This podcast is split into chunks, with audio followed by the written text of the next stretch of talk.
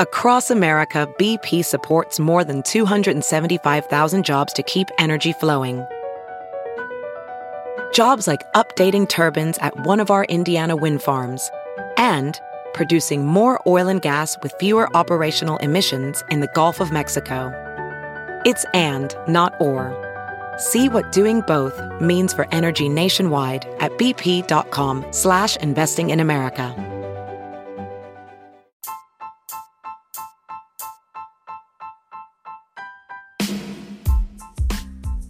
Everybody. Sharyl Attkisson here. Welcome to another edition of Full Measure After Hours. Today, just how bad is it along the southern border? You might not know it if you're watching certain media, but the border crisis is only getting worse. We are in reruns this Sunday on Full Measure as our team is out beginning to research and shoot stories for our upcoming season 7 in the fall. This Sunday's repeat is a fascinating look at transgender athletes and the case both for and against the idea of athletes on the boys' teams switching to the girls' teams almost overnight. One of the more interesting things about this story and this issue is a lot of the media avoided covering it over the last couple of years, I think because there are not the normal alliances. In this instance, a lot of feminists have allied with conservative activists in saying this should not be allowed because the boys are taking away opportunities from the women that were guaranteed them under hard fought Title IX federal law a fascinating debate with different states weighing in with their own remedies and allowances, and President Biden weighing in as well. One of the stories I will be shooting shortly before our debut in September is another border story. If you've been watching Full Measure, or actually if you watched some of my stories even prior to Full Measure when I was working as an investigative reporter at CBS News, you know I've made repeat visits to the Arizona, Texas, Puerto Rico, California borders with no pre planned agenda just to see what's going on. I'm always surprised by something that I learn when I speak to the ranchers, the border officials, local law enforcement, people who live in the towns, city leaders, illegal immigrant activists, and sometimes the illegal immigrants themselves. And I've kind of likened it almost to a living thing, this border, because it is very responsive to measures that are being taken or not being taken in terms of what kind of drug traffic comes across, what kind of human trafficking is going on, and how much illegal immigration there is. It's a story that I'm sorry to say the press has not covered very well over the years, in my view. I've talked about how when I worked at CBS News, it was always very easy to get what I call the noble illegal immigrant stories on the evening news, and I did plenty of those the stories about how deserving people who have come into the United States illegally but turned out to be productive people or maybe even served in our military, how maybe bad things have happened to them or undeserving things have happened to them, or maybe just a story of how someone like that has proven to be the type of person that you would want to have living in your country or as your neighbor. But I found it got to be almost impossible to get any other kind of illegal immigration story on television or on the news, especially as time went on the flip side of the story, the bad side of illegal immigration, how much crime is brought in by illegal immigrants, how our failure to adequately protect the border leads to a bonanza for the Mexican drug cartels, and that the drugs they bring in directly impacts the situation, such as the violence in Chicago. It seems like there's a big disconnect there on the part of some people when they report on this story. They don't seem to understand, maybe because they haven't been to the border, that Chicago's violence is directly linked to the illegal drug trafficking coming across the Mexican border. There's a pipeline that goes straight up to Chicago. That's one of the destination points. The fighting and the violence that we see daily in the Chicago area has to do with the gangs that are distributing the drugs, the territorial fights that they're having. All of this, a part of and a consequence of the drug trafficking, the drugs coming in from Mexico. But try to do those stories at CBS and other places. My experience was they didn't want them. Now, no executive would say, We don't want stories like that. We only want stories that show the good side of illegal immigration. But there was a pattern, again, of accepting virtually any story that you could offer that showed a good side or a bright side of illegal immigration or an illegal immigrant, but virtually every story that didn't would be rejected for reasons such as we don't have enough time, maybe there's no ability to budget for that particular travel, or whatever the excuse was. When I go to the border on these trips, I'm not looking for anything in particular. I'm frequently asked when I'm setting up my stories, I'm asked by potential interview subjects, well, what's your angle? What's your story? And I always tell them, I don't know my story yet. I want to come down there and see what's going on along the border. So I will be doing that again soon. Meantime, I thought we would talk about a pretty important update. Let's start by looking at the Washington Post coverage of the story. Basically, the headline, which I thought was pretty odd because the headline was May was busiest month along Mexico border since Biden took office. It almost sounds like a good thing, the busiest month. I'd never heard the chaos of the border crisis or illegal immigration referred to as busy. I mean, busy usually describes something like it's busy at the airport the day before Christmas, or summer is a busy time at Walt Disney World. You don't usually hear the border described as busy when it's being flooded by illegal immigrants and drug trafficking. But another interesting thing about the headline they chose is it's not even the most interesting or significant or most remarkable part of the story. Again, it's saying May was the busiest month along Mexico border since Biden took office. But listen to what the first paragraph actually says that according to the latest figures, illegal crossings are at a new 20 year high. That sounds to me like that should have been the headline. And you might be surprised because there hasn't been nearly as much news media coverage as there was for a little while after my visit to the border earlier this year, in which I, through no special skill of my own, I just happened to be there. I broke some of the border crisis news on the leading edge of that. There was a flurry of national media coverage talking about the border crisis, but the coverage has subsided a lot, so you might be under the impression that so has the crisis. Or you might think that if anything is going on, it's a lot of illegal immigrant children coming across the border, and that's the main problem. And yes, that is a problem. In fact, a couple of members of Congress from Tennessee, the two senators and a member of the House, have written a new letter to the Biden administration asking if it is resettling some of these unaccompanied alien children, as they're called, in Tennessee without coordinating with state and local officials who say they really need to know if a lot of kids are being dumped in their area because it impacts the schools and the resources in the community, it impacts a lot of things. Well, they had sent an earlier letter asking the question and said they never got an answer, but now they're saying there's a facility in Chattanooga that the U.S. government is using to house or process some of these illegal immigrant children.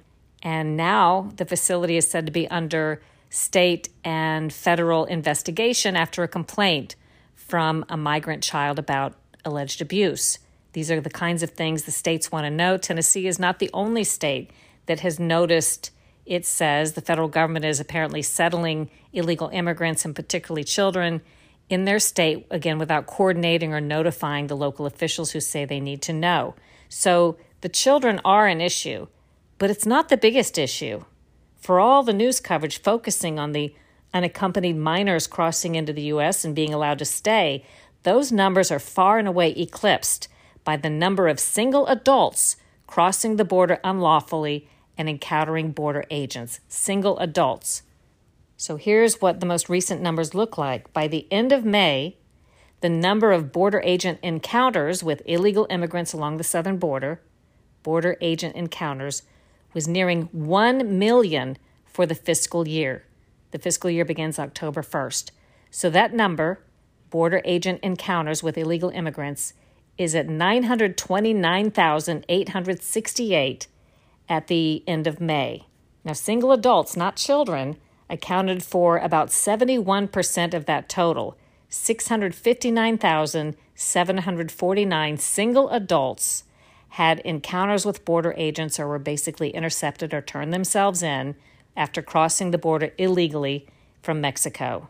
How does that compare with other recent years? Well, 2020 had 353,000 single adults intercepted or turning themselves in or having encounters for the whole year.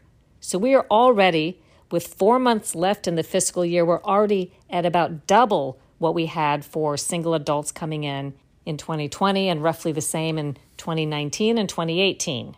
Of the total, the unaccompanied children, the single minors that we hear so much about, they're really a pretty small part of the problem. They're about 8.6% of the total who encounter a border agent or have encountered a border agent so far this fiscal year. That's 79,948. That's more than the whole year for 2018 and 2020, and about the same as the whole year for 2019. And again, we still have four months left in this fiscal year. Customs and Border Protection puts out all kinds of stats and comparisons regularly, and you might find it interesting to go to their website and look around. But if you want to go straight to it, you could just search on DuckDuckGo or your favorite search engine the words Southwest land border encounters. Southwest land border encounters, and that should take you right to the page where you'll be able to see the latest stats and graphs. And then you can look on the left and actually also on the right and see previous year statistics and other enforcement highlights. That's where you will see this startling graph that shows just how many more illegal immigrant encounters there have been this fiscal year than in previous years, particularly in May, where it's still going up. The spike looks like it started around the January time period. We were already higher building up to January than the previous few years, but then there was a major spike around the February time period, a huge spike in March, and it's continued to creep up. Looking at all categories, fiscal year 2021 so far, with four months left to go, we have reached 929,868, or very close to a million, Southwest land border encounters with illegal immigrants at the end of May. So almost a million. For the whole year of 2020, we were at 458,000. That's a lot, but way, way above that this year. For the whole year in 2019, that was a big year. We were at 977,509 so close in 2019, which everybody recognized there was a major spike that year. But we are now already at that 2019 number, the 2019 total, with four months left to go in 2021. And then in 2018, it was about a half million for the total year. I might add, not only is the increase alarming, but just the raw numbers, even on the years when it was not this high, just the raw numbers are concerning. That many people coming into the United States illegally that we know of, year after year. And the thing we don't know, of course, is how many people come into the U.S. and do not turn themselves in or are not intercepted but get away. So, above the 1 million that we know about so far this fiscal year, with four months left to go, there is an untold number that come in undetected. Many of them, by the way, as I've reported, come in through Arizona. They are moving drugs and other illegal contraband. They are human trafficking. They are trafficking in children. One thing that I've learned from my border trips is that all border officials agree that the Mexican drug cartels, which control and get paid for nearly every illegal crossing that happens into the United States through the Mexican border, that these cartels have schemed to flood the border with people who are turning themselves into agents in hopes of staying in the U.S. Then, say officials, the cartels exploit the chaos and the distracted border agents to run drugs and humans across the border in other sections, often unchallenged. Back after a short break with some more stats and information on the current border crisis. Do you have something to say and want to make your own podcast? Let me tell you how to do that for free with Anchor. Anchor has creation tools that let you record and edit your podcast right from your phone or your computer. You can even add any song from Spotify directly to your episodes. Anchor will distribute your podcast for you so it can be heard on Spotify, Apple Podcast, and many more places, and you can make money from your podcast with no minimum listenership. It's all you need to make a podcast in one place. Download the free Anchor app or go to anchor.fm to get started.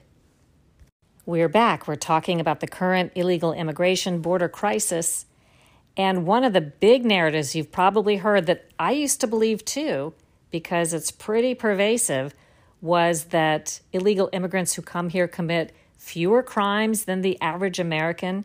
And first of all, I learned there is no sure way to know such a thing because since they are coming into the country illegally and often undocumented and untracked, it's impossible to have a real statistic regarding per capita crimes committed by the illegal immigrant population.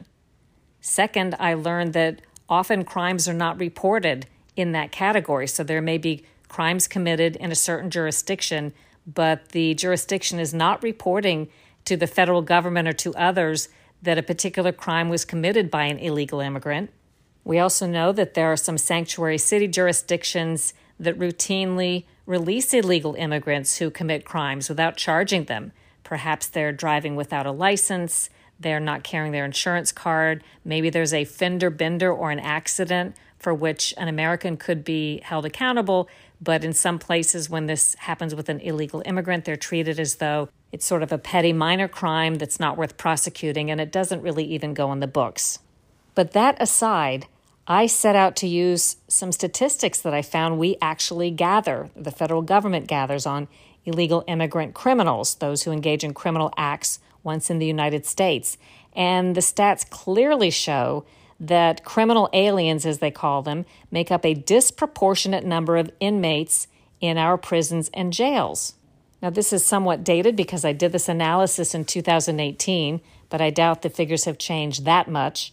The U.S. population at the time was about 328 million, and it's estimated or was estimated that about 11 million or 1 in 30 people are illegal immigrants. But criminal aliens accounted for more than 1 in 5 federal prison inmates. Let me say that again. Illegal immigrants were said to be 1 in 30 of the U.S. population, and yet they accounted for more than 1 in 5 federal prison inmates. And that's with a lot of them going unreported. By that, I mean there are criminal aliens in jail for crimes at the state and local level in states that do not report these stats to the federal government. So, this is a minimum number of criminal aliens that we know about. Even assuming a pretty radical margin of error for the sake of argument, it would still mean illegal immigrants are drastically overrepresented among the criminal population in the United States. Where did that info come from? Well, I got it in a Government Accountability Office report, a GAO report.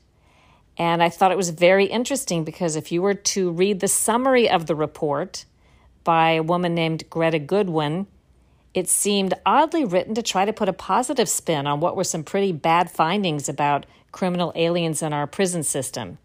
Because the summary highlighted a different figure. The summary said from 2011 to 2016, the criminal alien proportion of the total estimated federal inmate population generally decreased from about 25% to 21%.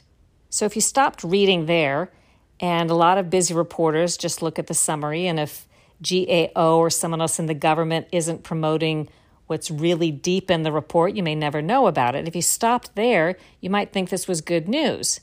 But it's when I dug into the actual report and the footnotes that I found it was really difficult to sugarcoat the findings. For starters, I found that 91% of the federal criminal aliens were citizens of Mexico, Honduras, El Salvador, Dominican Republic, Colombia, or Guatemala. There were more than 730,000 criminal aliens in U.S. or state prisons and local jails during the period measured that we know of. They accounted for 4.9 million arrests for 7.5 million offenses. 730,000 criminal aliens in U.S. or state prisons and local jails during the period measured. That's a huge number. According to GAO, the exact numbers were 197,000 criminal aliens in our federal prisons. They were arrested 1.4 million times, meaning these 197,000 criminal aliens were charged with multiple crimes and had been arrested more than once in many cases for 2 million offenses between the years 2011 and 2016. There were an estimated 533,000 or a half million in state or local facilities between 2010 and 2015. Those half million at the state and local level represented 3.5 million arrests, for 5.5 million offenses being committed in the U.S. For the arrests, by the way, we're not talking that they're sitting in federal prison because they crossed into the U.S. illegally. These arrests include allegations of more than a million drug crimes among them, a half million assaults, 133,800 sex offenses, 24,200 kidnappings by these illegal criminal aliens. Even more serious, the imprisoned illegal immigrants over the five year period had been arrested for 33,300 homicide related offenses and 1,500 terrorism related crimes. These are big numbers. In terms of cost, what does this cost you? Well, federal taxpayers, according to GAO, shelled out more than $15 billion during the time period studied that came to about $2.5 billion a year to keep criminal aliens behind bars in federal, state, and local facilities. This is costing us a lot of money. Many of them proved to be repeat offenders. Of about 146,500 criminal aliens who had finished a federal prison term, about one in six had already been imprisoned again at least once. That's 24,800 of them. So, again, this illegal immigration impacts us in terms of cost and crime and all kinds of problems. The spike that we're talking about today has occurred primarily since President Biden was elected. Now, he has insisted that he inherited a mess at the border from President Trump. However, in fairness, it must be said that the numbers of illegal crossings under Trump was on a downward trend. That coincided with several factors, including more miles of border wall construction that was completed under the Trump administration after it finally succeeded in winning a host of legal challenges that took a really long time, launched by Democrats who wanted to stop the border wall and stop stricter border enforcement. Finally, Donald Trump won those cases at the Supreme Court level two summers before the 2020 election, and they got down to business as fast as they could, building as much wall as they could and instituting new policies. The Trump administration instituted a remain in Mexico policy, which forced those seeking asylum to wait for their court date in Mexico. And once word got out that people, once they did that harrowing journey and paid the Mexican drug cartels and came across the border, once they learned they weren't going to be allowed to stay in the U.S. for a court date way down the road, for which most of them don't show up. Once they learned that, guess what? The traffic stopped. They didn't want to wait in Mexico. The Trump administration also invoked an emergency policy during the COVID 19 restrictions that worked to the advantage of those who wanted stricter border control because this emergency policy allowed agents to turn back many illegal immigrants without processing at all. As you may know, as soon as President Biden took office, he ordered an immediate halt to wall construction when contractors left their jobs literally overnight, as I found on my trip to the border early this year. It left giant unguarded gaps in the wall. Those are exploited by the cartels. Biden also lifted the Remain in Mexico policy. Now, neither Biden nor Vice President Kamala Harris has visited the southern border since taking office. They are under pressure to do so, at least the vice president is. They've indicated they don't think there's a crisis at the border, or if there is one, that it's Trump's fault. Harris has repeatedly told reporters, including recently, that she will visit the border at some point. She's supposedly Biden's point woman on the border, although I will say the administration has clarified that her assignment on the border has more to do with dealing with Central American countries that are sending so many people here than with the actual southern border itself geographically. So, we will be getting a lot of news on this topic, I think, throughout the summer, and I'll bring you the latest what I learn. Season seven of Full Measure in the fall. We'll see what's happened by then. According to the Washington Post and its article on all of this, a growing share of illegal immigrants are from nations outside of Central America and Mexico. In fact, I know they're intercepting all kinds of illegal traffic, people coming from places like Yemen and other parts of the Middle East, people coming in from Syria, even people on terrorist watch lists. Those are the ones, again, that they catch. It's impossible to know about all of those who get away. And according to the Washington Post, the illegal crossings we've talked about have reached a new 20 year high.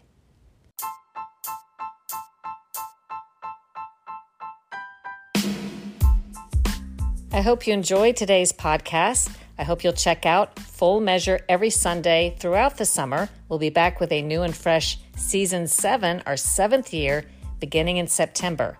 I hope you'll check out my other podcast, the Sharyl Attkisson podcast. Subscribe to both of them, leave a good review, share them with your friends.